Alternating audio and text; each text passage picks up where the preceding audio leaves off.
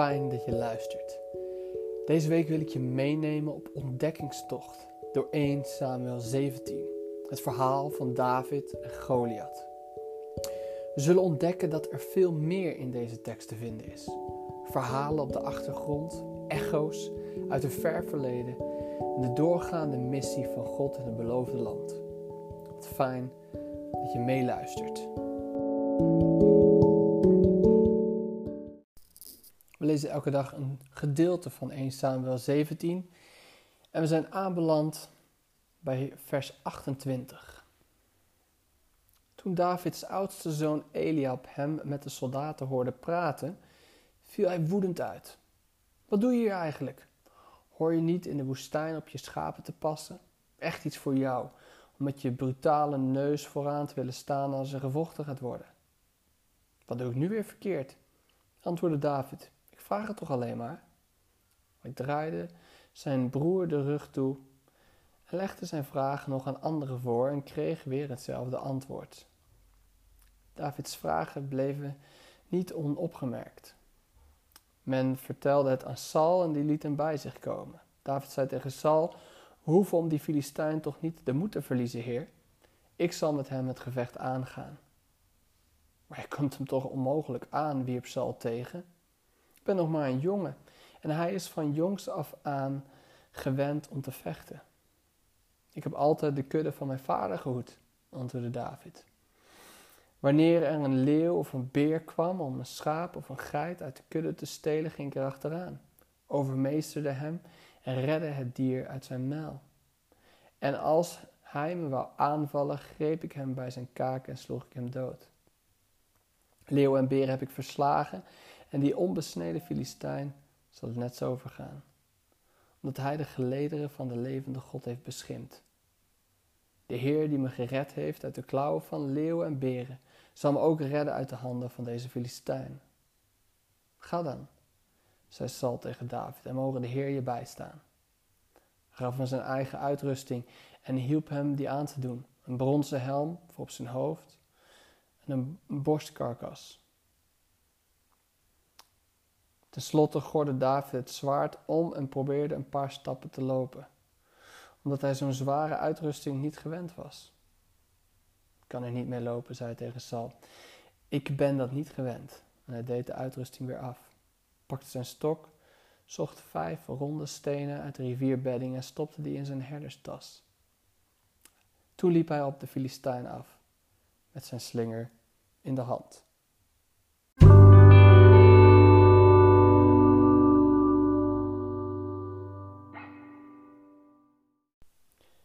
Gisteren zagen we een opmerkelijk verband tussen het einde van het boek Genesis en ons verhaal in 1 Samuel 17.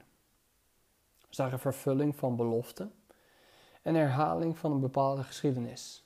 De ene broer die voor de ander in de bres springt, zijn onderpand wil zijn. Vandaag zullen we zien dat deze connecties nog veel uitgebreider zijn. Daarvoor zullen we allereerst teruggaan naar Genesis 49. Het hoofdstuk waarin de oude vader Jacob vergezichten uitspreekt over zijn zonen. Het vergezicht voor Juda gaat over zijn voorname plaats. Uit hem zal de koning voortkomen. Luister even naar de woorden van Jacob. Juda, jij bent het. Jou zullen je broers loven. Je hand zal rusten op de nek van je vijanden. Voor jou zullen de zonen van je vader zich neerbuigen. Juda is een leeuwenwelp. Van je prooi ben je opgestaan, mijn zoon. Hij heeft zich gekromd, zich als een leeuw neergelegd, als een leeuwin. Wie zal hem doen opstaan? De scepter zal van Juda niet wijken en evenmin de heerserstaf van tussen zijn voeten, totdat Silo komt en hem zullen de volken gehoorzamen. Vers 8 tot 10, Genesis 49.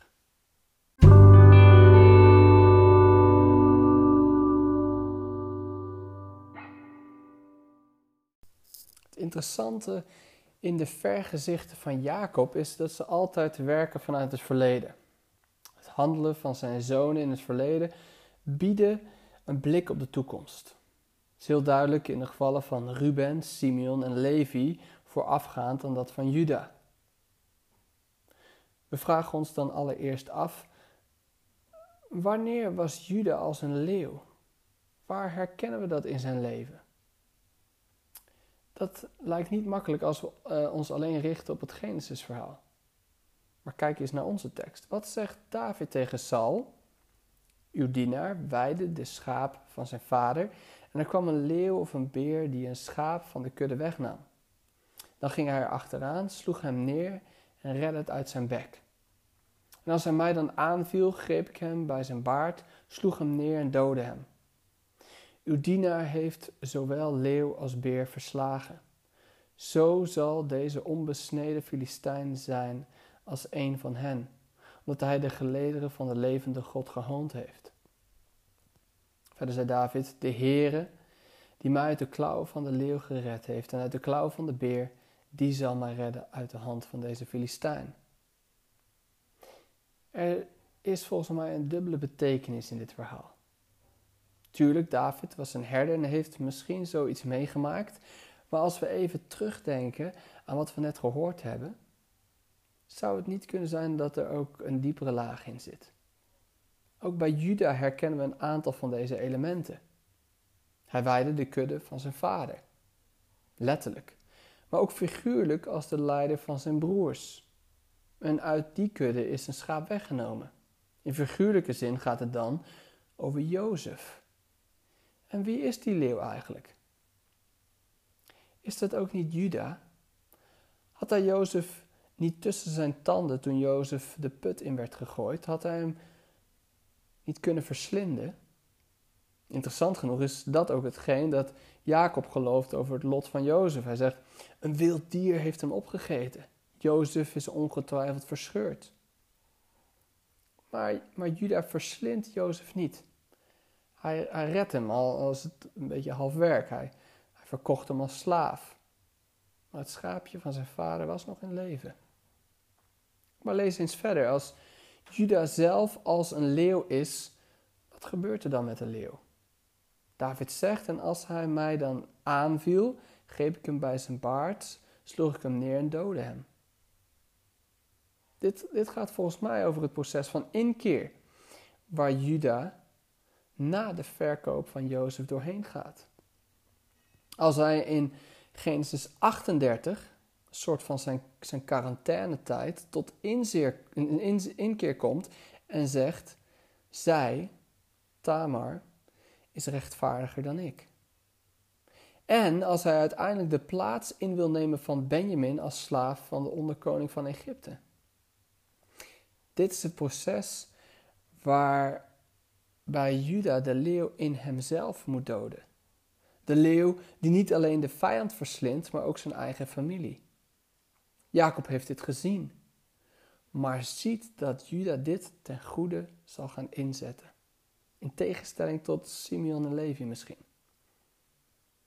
De grootste uitdaging zit in Juda zelf.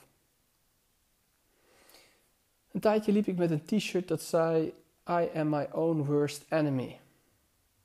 En hoewel dat maar een deel van het hele verhaal is, is het wel een belangrijk gegeven om te onderstrepen. Onze kwaliteiten zijn ook onze zwakte. Het is de schaduwkant van ons succes. Mijn vermogen om ergens snel overheen te zetten is tegelijkertijd ook een van mijn grootste zwaktes. Komen we dat onder ogen? Zo niet, dan kan dat grote gevolgen hebben. Kan jij de leeuw in je elke keer ten goede inzetten? Dat vereist een confrontatie met jezelf. Ben je daar klaar voor?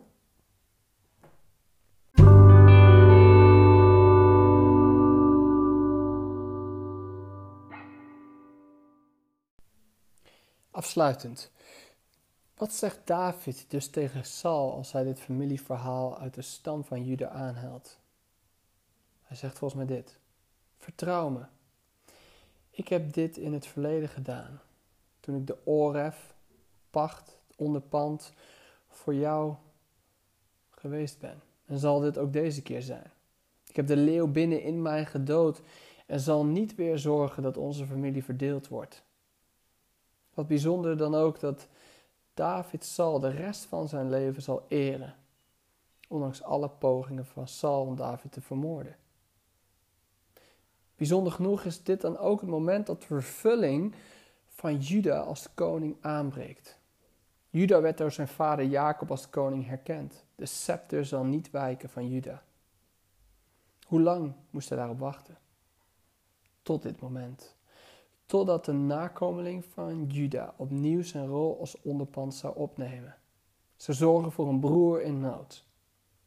In Genesis wordt gesproken over een leeuwenwelp en een volwassen leeuw. Hier in 1 Samuel 17 gaat het over de jonge David, de leeuwenwelp. Uiteindelijk zal hij koning worden. En dan is hij die volwassen leeuw. Een leeuw die zijn vijanden zal verslaan aan alle kanten en het land flink zal uitbreiden. Maar ook de koning zal zijn, die de stammen verenigt tot één volk. En daarmee krijgen we zicht op de ware Juda. Tussen de belofte aan Juda en de vervulling van David zat een enorme tijd. Tussen de belofte aan David, een van jouw afstammelingen zal voor altijd op de troon zitten, en de vervulling in Jezus zat ook een enorme tijd. Hij kwam eerst als een leeuwwelp, om de reus te verslaan. Hij won van de macht van de zonde en de dood, zegevierde over hen, heeft ze van hun kracht beroofd. En hij zal terugkomen, als volwassen leeuw, als koning der koningen, als elke knie zal buigen en elke tong zal belijden. Jezus is koning. Hem kan je vertrouwen. Bij hem ben je veilig.